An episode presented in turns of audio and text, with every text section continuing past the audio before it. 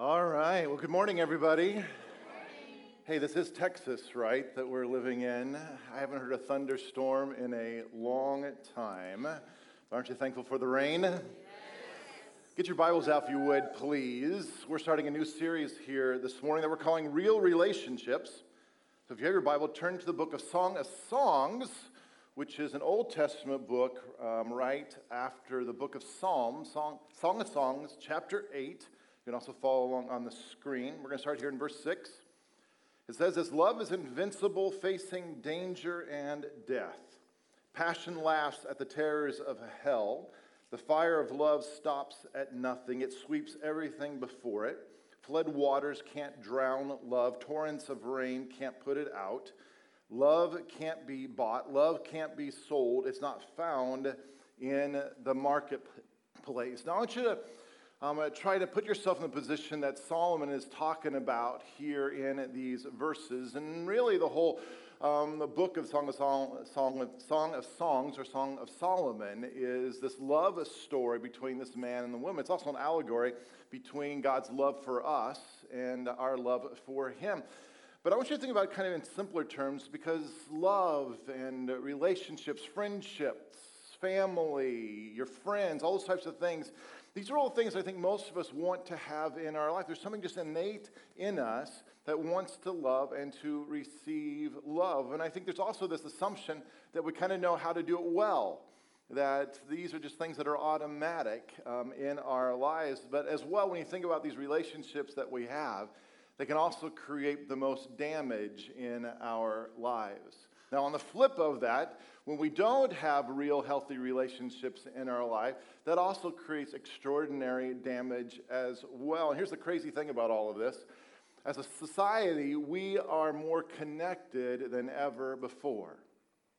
I think about that. From all of society, from all of history, we live in a culture and a time where we are more connected than ever before, but we are lonelier than ever before. Forbes magazine did an article about this and the Cigna study on loneliness, and it, said this. It says, if you feel alone, you are not alone in being lonely. Vivek Murthy, the 19th Surgeon General of the United States, wrote in a Harvard Business Review article that loneliness is a growing health epidemic. Rates of loneliness have doubled since the 1980s, and that Today, over 40% of adults in America report feeling lonely, and research suggests that the real number may well be higher. Isn't that interesting? Only 53% have meaningful in person social interactions, such as having an extended conversation with a friend or spending quality time with family on a daily basis. Only 53%. And the loneliest generation of adults are Generation Z, or those 18 to 22 years old. A number of studies have shown that feeling lonely is associated with increased risks of health problems such as coronary artery disease, declines in motor functions, and frailty, as well as earlier death. Of course, this can be a chicken and egg problem, meaning that it is not completely clear what's the cause and what's the effect, rather that, than it being caused by eating chickens and eggs. Are health problems leading to loneliness or vice versa? Mm, what other factors may be mediating these effects? For example, could bad work environments be leading to both health threatening stress and lack of social interactions? Of course, you can blame individuals for the loneliness epidemic, thus making them feel more alone, and tell people to make friends, talk to more people, and drink more so that you become an entertaining spectacle at the holiday party. But the fact that loneliness has been steadily increasing since the 1980s, which incidentally parallels the rise of other major public health problems such as obesity, suggests that loneliness epidemic may be a systems problem rather than just an individual problem. It is time to look more closely at what aspects of our communities, our schools, our workplaces, and our society may be contributing to loneliness. For example, our towns and cities being designed in ways that inhibit mixing among people. Our workplaces becoming less inclusive. How about schools, sports, and social activities? Our entertainment, hobbies, gatherings, and modes of communication discouraging real meaningful interactions, exchanging emojis or likes is not meaningful. and preventing people from really getting to know each other. Or societal expectations and barriers inhibiting people from expressing and addressing their loneliness. Systems problems require systems approach and solutions. Perhaps every workplace and community should do some type of loneliness assessment to determine what systems problems may be contributing to separation, segregation, and alienation. After all, ultimately, loneliness is not a problem that should be dealt with alone. Now, I want you to think about this because I think this is particularly interesting specifically for us in this Austin area because Austin is the number one city where loneliness is the highest percentage in the country. We'll look at that in the weeks to come, but it is, it is something that is affects really strongly the culture in which we live in today. But this article suggests that this loneliness epidemic, if there's just something wrong with our systems and our structures that we have in the world today. And that might be true. It might be true that there is a systems and a structural problem in how we do our cities and how we do our workplaces. But to me, I think this is even greater of a spiritual, maybe even a demonic issue, intentionally geared to isolate people. Jesus said in John chapter 10, verse 10, that the thief's purpose is to steal and to kill and to destroy. If you've ever watched National Geographic, then you know that every predator's strategy in catching their next meal is to get that animal separated from the herd. That's their strategy for in order to be able to get their next meal. And let me suggest to you that's exactly the de- devil's strategy in destroying your life. The devil wants to get you separated and isolated, all there alone, because that's where he can do the most damage in your life. And, and so that's why I believe that we, as people of God, if you're a believer in the Lord Jesus Christ, I think this is where we have to step into the story. We have to get involved with what's happening in our culture today and influence the people who are around us and to become actual agents of change in this divisive and disconnected and this lonely culture that we find ourselves in. Because when you think about it, good relationships don't begin with others, it begins with us.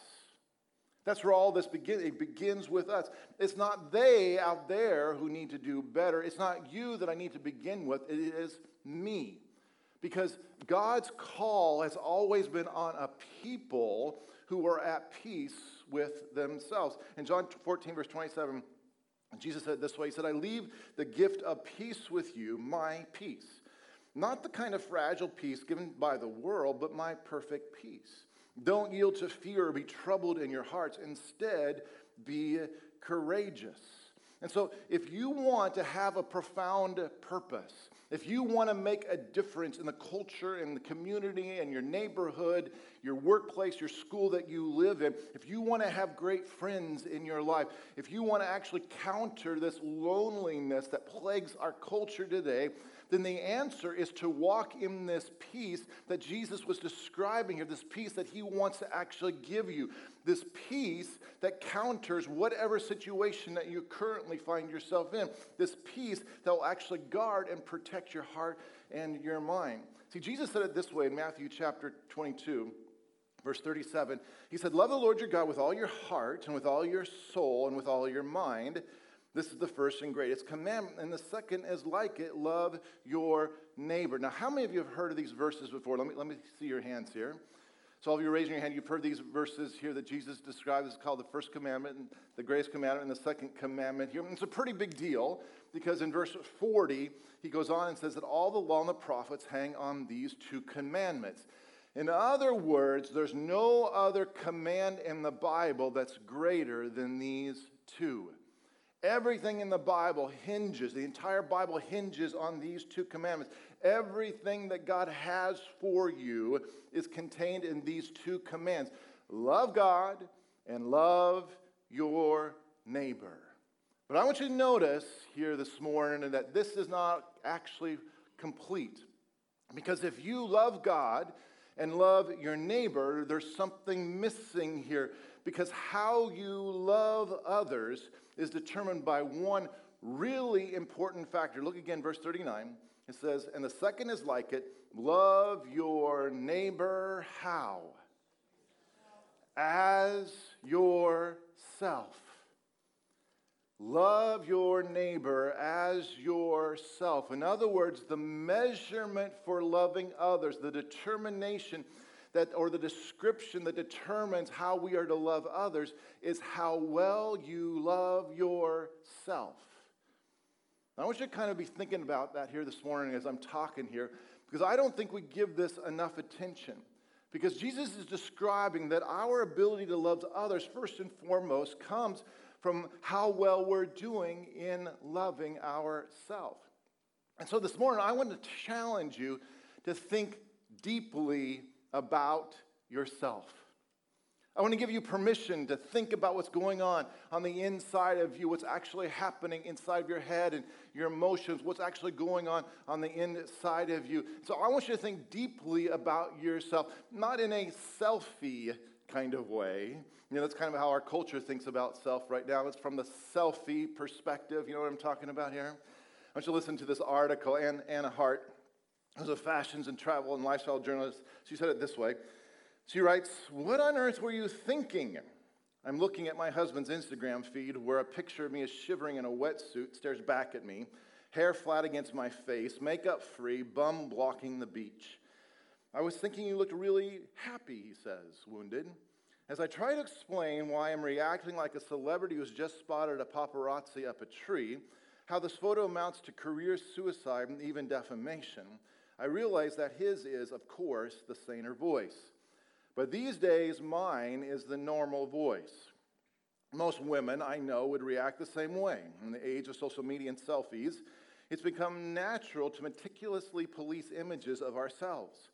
I've never thought of myself as high maintenance. I mean, I go make up free on holidays, can get ready up for a night out in under 15 minutes, and never expect to look better than passable. Yet I know my good angles. I perfected a selfie smile and I've preferred Instagram filters.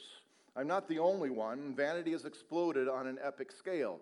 Facebook has responded to and perhaps even enabled our burgeoning control freakery. Today, we can opt into a setting that requires our approval before we can get tagged. Instagram, as well as being a sharing platform, amounts to airbrushing for amateurs, allowing us all to select the most flattering filter to disguise our hangovers, wrinkles, and extra pounds with cunning shadows. And there are apps and services that take this further. Photo Wonder, which has more than 100 million users, has sim- Slimify, Blemish Fix, and makeup options. Everybody's writing that down. They want to make sure they add that as an app, right? Facetune can wipe out your wrinkles. PicMonkey will whiten your teeth and give you a spray tan.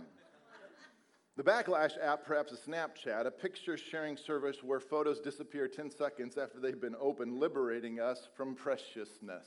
Come on, you know what I'm talking about here? The selfie culture. That's kind of how we're reduced to when we think about ourselves. I have a video I want you to watch that I think kind of really describes this in, in detail. So turn your attention to the screen. Let's watch this together. Bottom four Chase Field. D-backs trail the Rockies 1 0. And while they're, maybe they'll tweet us their fan photo, BB. Now's the time, fans. Uh, get on the uh, Twitter with a hashtag of the whole thing, AZ Dana Strong Fan. Then you might see your fan photo at a Diamondback TV broadcast brought to you by T-Mobile. I mean, look, look at the one on the right. Do you have to make faces when you take selfies? Wait, one more now. Oh, there you go. Better angle. Oh, check it. Did that come out okay? That's the best one of the 300 pictures I've taken Look, of myself like, today. Every girl in the picture is locked into her phone. Oh. Every single one is dialed in. Welcome to parenting in 2015. They're all just completely transfixed by the technology. David Peralta. Oh, hold on. I'd take a selfie with the hot dog. Selfie with the churro. Selfie just of a selfie. I can't even get my phone to take pictures. Took a picture of your thumb last week. That was good. Here's my first bite of the churro. Here's my second bite of the churro. You know, the beauty of baseball is you can sit next to your neighbor and have a conversation, or you can just completely ignore them. Peralta. Knocks it into center. David tonight, two for two. A leadoff single here in the fourth. And nobody noticed.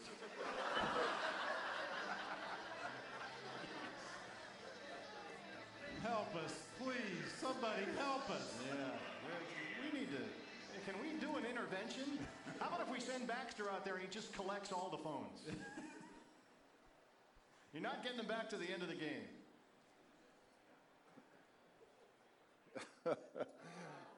All right, I had to show that. It's a little bit old, but I think it's, it shows the whole point I'm talking about. And that's not really what we're talking about when I ask you to think about yourself deeply. I'm not talking to think about it in a selfie type of way. I'm talking to actually to think about what's going on on the inside of you because every one of us has a relationship with ourself and with God that then determines and affects either helps or hinders how we relate to others. And so, in order to have a real healthy relationships, I think we have to start with some questions about ourselves. And the first question I need to ask myself is number 1, do I think I'm high maintenance? do I think I'm high maintenance, to which most of us are going to think, uh, not, not, not me. I'm not high maintenance. Debbie is high maintenance. I mean, she's the one, but not me. Or my neighbor is high maintenance, but I'm not the one who is high maintenance. I think that's the way we tend to think, right?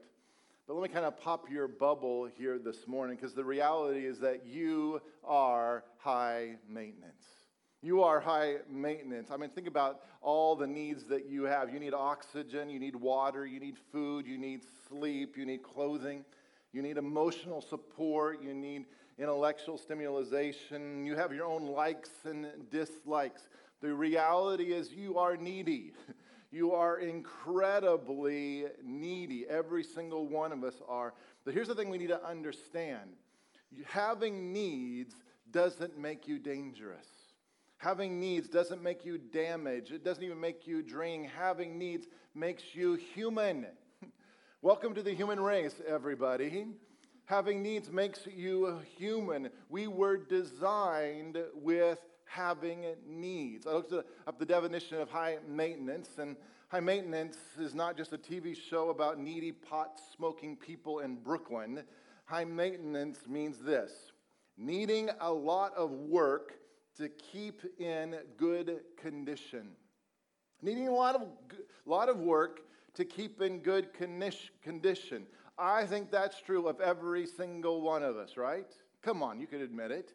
We all need a lot of work to keep ourselves in good running condition. In Psalms 139, verse 13, it says, You made all the delicate inner parts of my body and knit me together in my mother's womb. Thank you for making me so wonderfully complex. Your workmanship is marvelous. How well I know it. I think we really have no idea of how brilliantly we have been created. But the reality is, before you can really love others well, you have to own the fact that you do have needs. But here's the amazing thing about all of this, and that is God loves to meet your needs.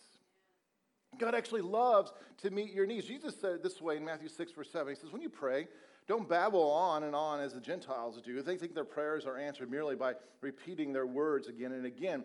Don't be like them, for your Father knows exactly what you need even before you ask Him. And so God knows your needs. God knows what it is that you need. And that's not just theological, that's extremely and entirely relational because God's the one who created you. And He created you with needs. And He is obsessively watching over you to actually meet those needs. The Apostle Paul, he said it this way in Philippians 4, verse 6. He says, Don't worry about anything. Instead, pray about everything. Tell God what you need. Thank Him for all He has done. Then you'll experience God's peace, which exceeds everything we can understand. His peace will guard your heart and minds um, as you live in, in Christ Jesus. And so, when you admit your needs to God, God doesn't get frustrated with you. Did you hear me? God doesn't get angry with you. He doesn't get frustrated with you when you admit your needs. It isn't like, it's not like he turns to Jesus and says, Jesus, can you believe? Can you believe what Brian needs now? I mean, come on. He should be a lot more along in this process here. I mean, come on. Floyd just turned 88 years old this week, by the way, everybody. Happy birthday, Floyd. But you would think Jesus, by all this time, he would stop being a needy person. He should be self sufficient, right? God doesn't do that, everybody. God's not frustrated with you and your needs. He doesn't get angry with you when you admit your needs to God. He gets fatherly with you because He loves to meet your needs. And the sooner you realize that by design you're needy, the sooner you'll understand that God is the one who wants to meet your needs. And the sooner then you'll be able to be a good steward of those needs that you have in your life. Think about this way. If you want to go anywhere in your car, what does your car need? It needs gas, right?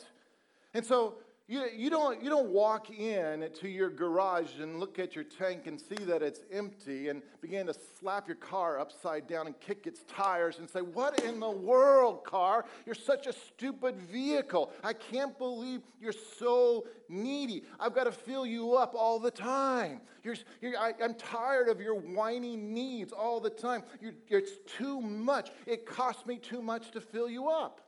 We don't do that with our car, right? Right? Am I, am I confused? Do you actually do that? Well, that's a different, different message, I think, but the reason why we don't do that is because your car needs gas in order to go anywhere.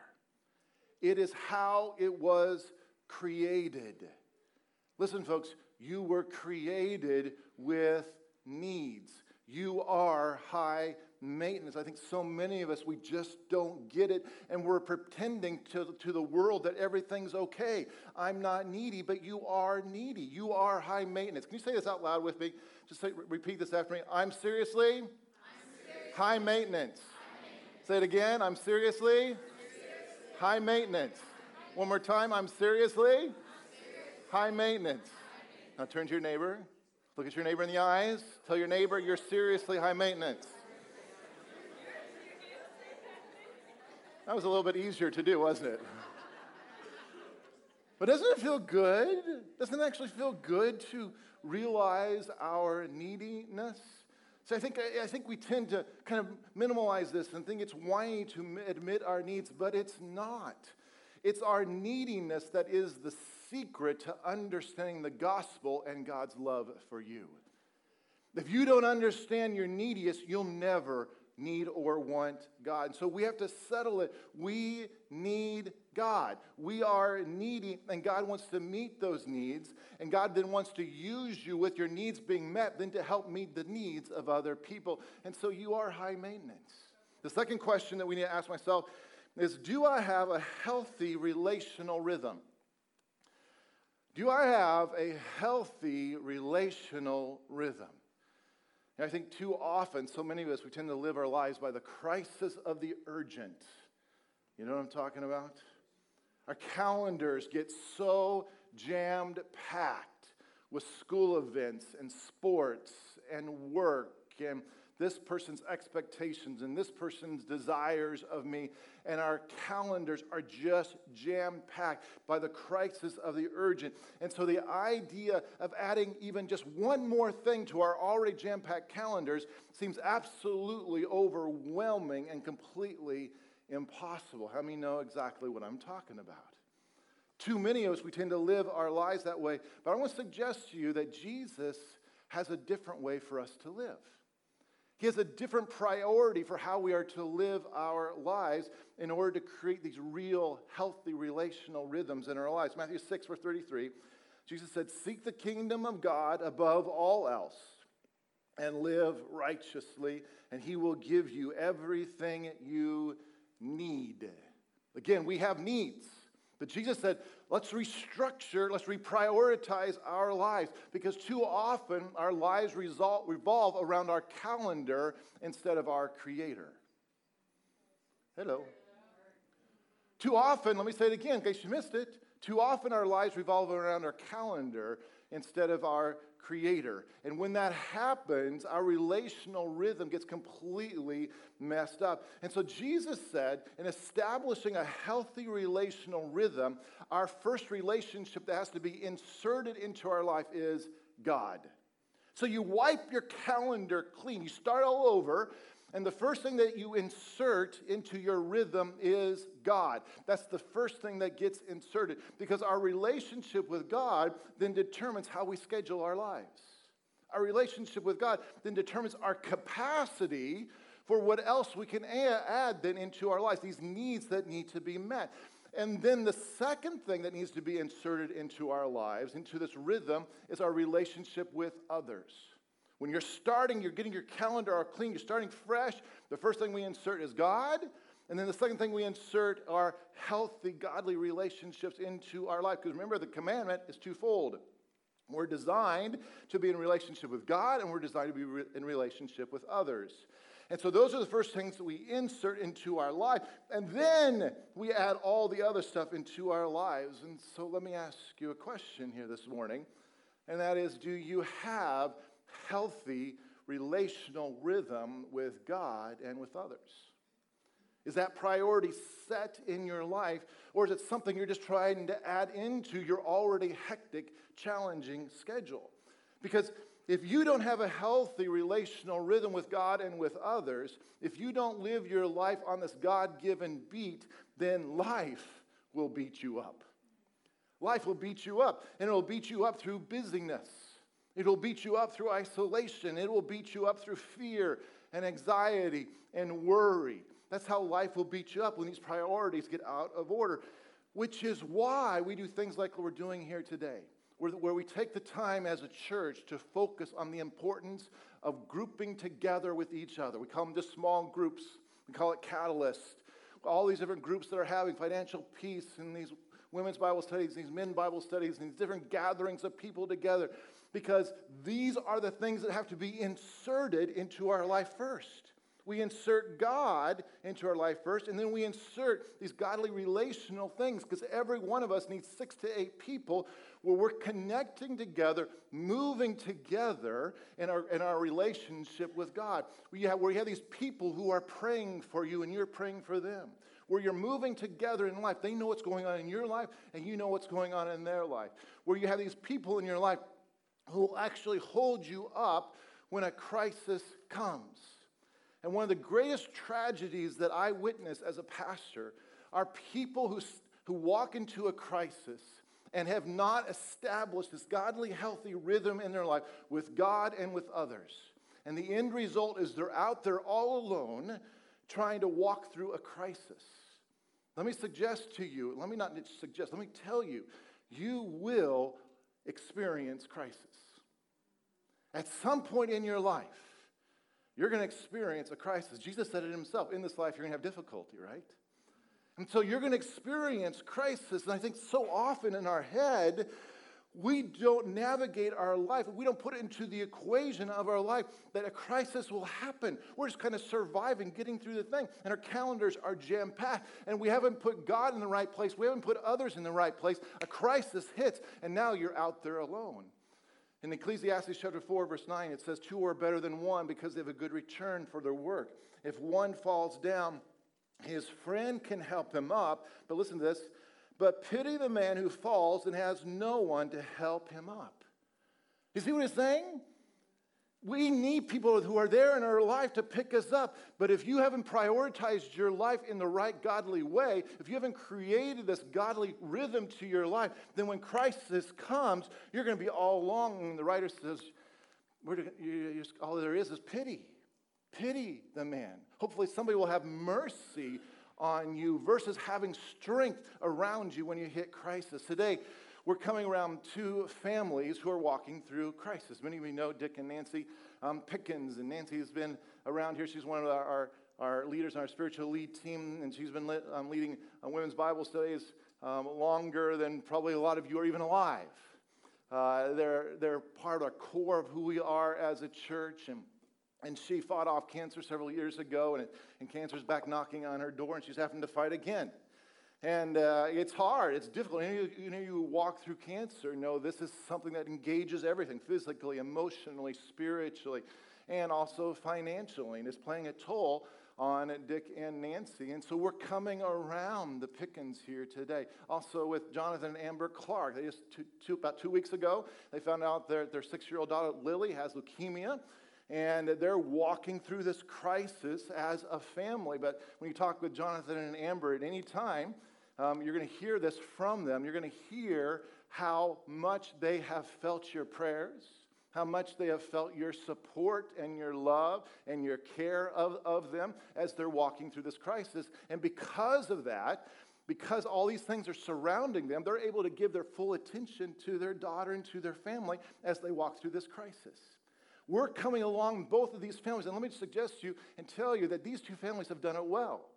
They have built in these relational, godly rhythms into their life. And so as they fight crisis, they're not alone. They're surrounded by a community of people who are loving them, who are praying for them. And what we're doing today is that we're financially contributing towards them. We're being generous we have a family in the church that's doing all the cooking and all the food or donating all, all this. And so when you walk out of here and you get your whole load of brisket and barbecue or, or your breakfast tacos or whatever, load yourself up and then give generously because all the money is going to help these two families who are walking through this crisis. We're doing this because this is what it means to have this relational, this godly relational rhythm in our lives, and we all need that. And then here's the third question that I need to ask myself and that's number three do I understand what God is asking of me?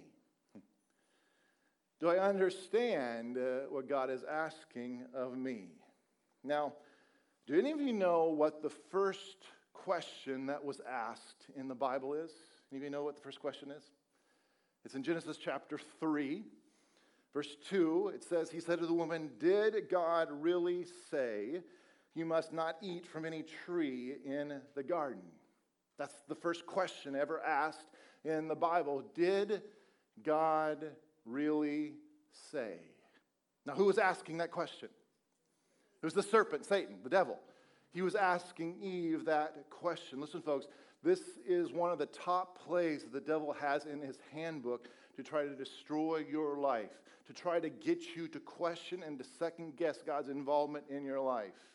Do you really believe God knows what you need? Do you really think that God sees you and what you're going through?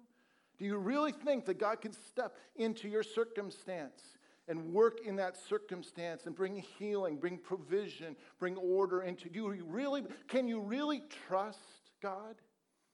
Does He really love you? Or maybe He's just forgotten. These are, this is the devil's tactics to get you isolated and separated, not just from God, but from others. Because when you think about it, loneliness and isolation and fear and shame and disconnection and depression ultimately has its roots in doubt and unbelief. Did God really say? It's this doubt that he puts inside of us. But there's another question that's so important for us to understand, and it's the second question that's asked in the Bible. It's in Genesis 3, starting in verse 8.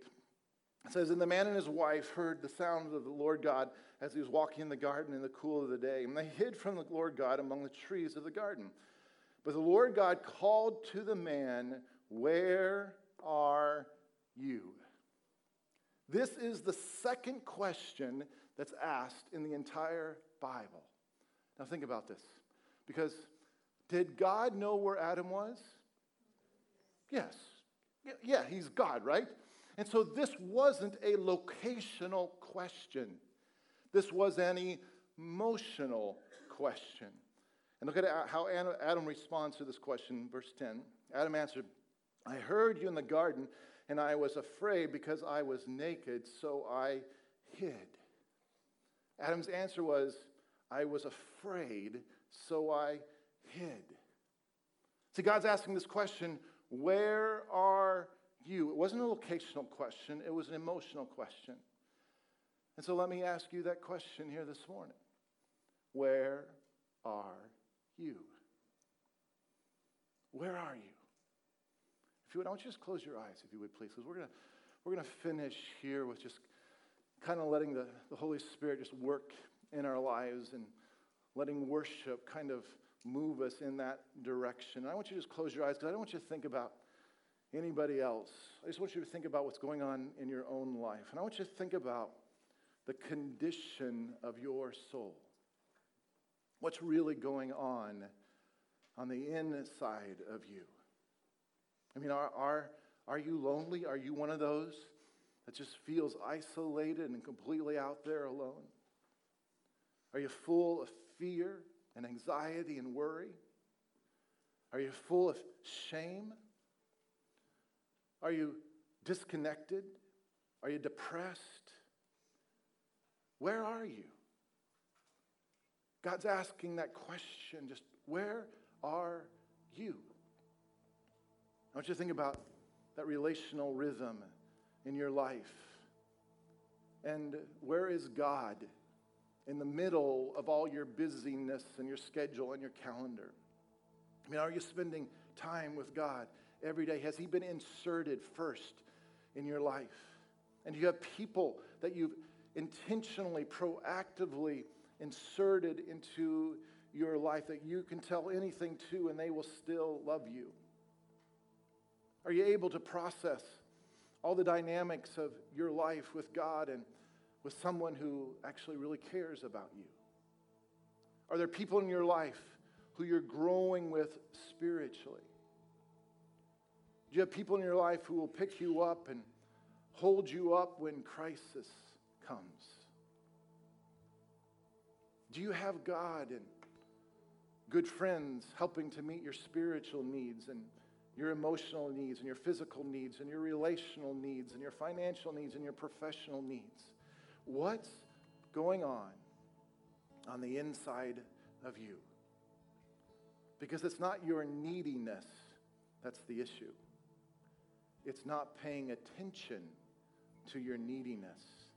That's what's so incredibly destructive. And here's what you need to know God wants to step into the middle of your life. God wants to step into what's really going on on the inside of you. God wants to step into your isolation. God wants to step into your temptations. God wants to step into your depression. God wants to step into your feelings of hopelessness. God wants to step into those fears and those worries and those anxious things that are consuming you.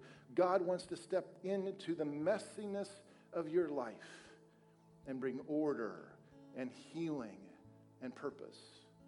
And so, right where you are, right where you are, would you just open up your life to Him? Instead of running away, instead of hiding, Instead of ignoring and pretending it's just no big deal, instead of trying to justify things, would you just open up your whole life to God?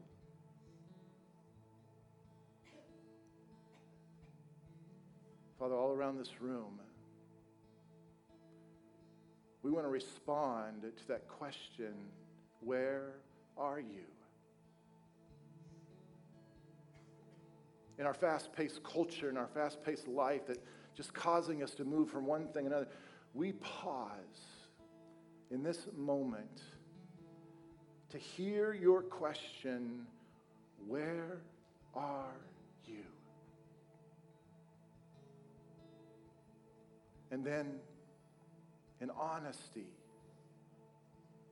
respond to that question with whatever we're going through, with whatever what's going on, to respond to you. And so, God, all across the room, that's what we do. We just open up our heart. We open up our lives. We open up the messiness of our thoughts and our emotions. We open those things. We don't hide it, but we just lay it bare before you and ask that you would enter into that spot with us. that God, you would begin to recreate order. And just as the rains outside are washing this earth, that God, that your rain of your spirit would begin to wash our hearts and our minds. If you would, I want to ask you just to do something, if you would, and you're able. I want you just to slip out of your chair and maybe slip down to your knees. Because I want to just kind of lead you in this moment.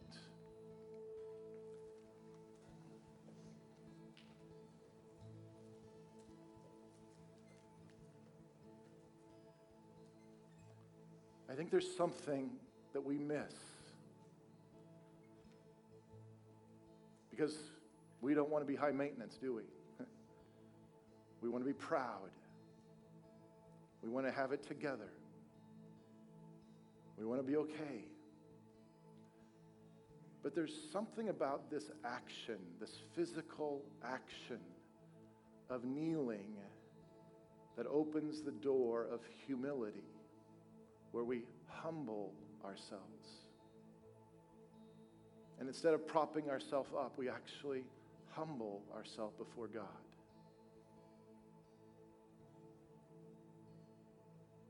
And so, Father, right here, as we kneel before you, as we fight with our pride and we fight with trying to be okay, Lord, here in this moment, we just kind of let go of all that to surrender all that we are, all our hopes, all of our dreams, all the things that we're facing. We just, we bring those to your altar. We bring them before you.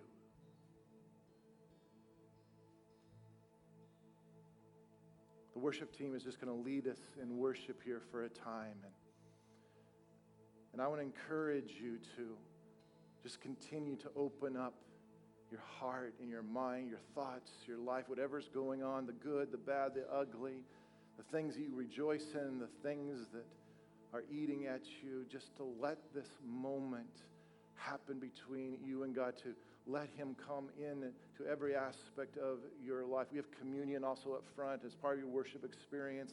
You can come up here and take communion as part of that. And we're going to have our prayer teams that are going to be up here as well. And they're here to minister to you. I think so often, and this it's, it's such a I don't understand what our block is, but it's like that we it's like we we think we're okay and we don't we don't need or want somebody else to minister. Uh, and I think why not? why not have God work through somebody to pour hope and life and truth and healing and purpose?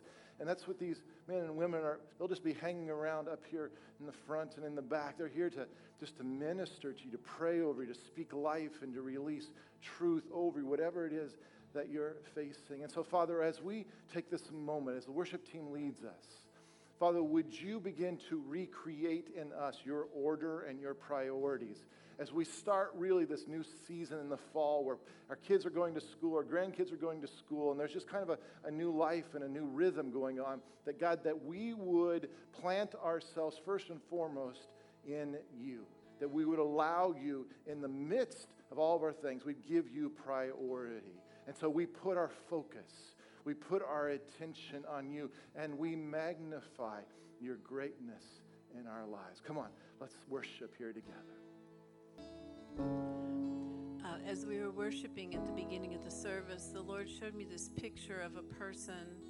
Um, in my picture, it was a man, and they had a backpack on, and the backpack was very, very heavy. And they were struggling to walk at all. And they were just crying out, God, just make it go away, just make it go away. And they, they wanted to just dump the backpack. And the Lord said, My ways are higher.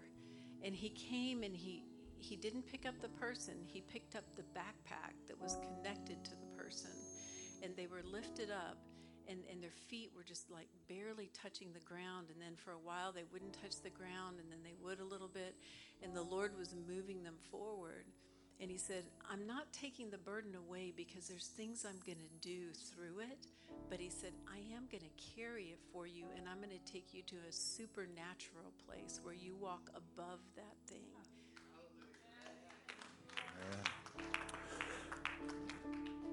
you know, I think, you know, more than anything, when God asks the question, Where are you? and when we are open and honest with the needs that we carry, with whatever's happening, it, it opens the door for God to do exactly that picture, to come and carry those things that, that you are going through.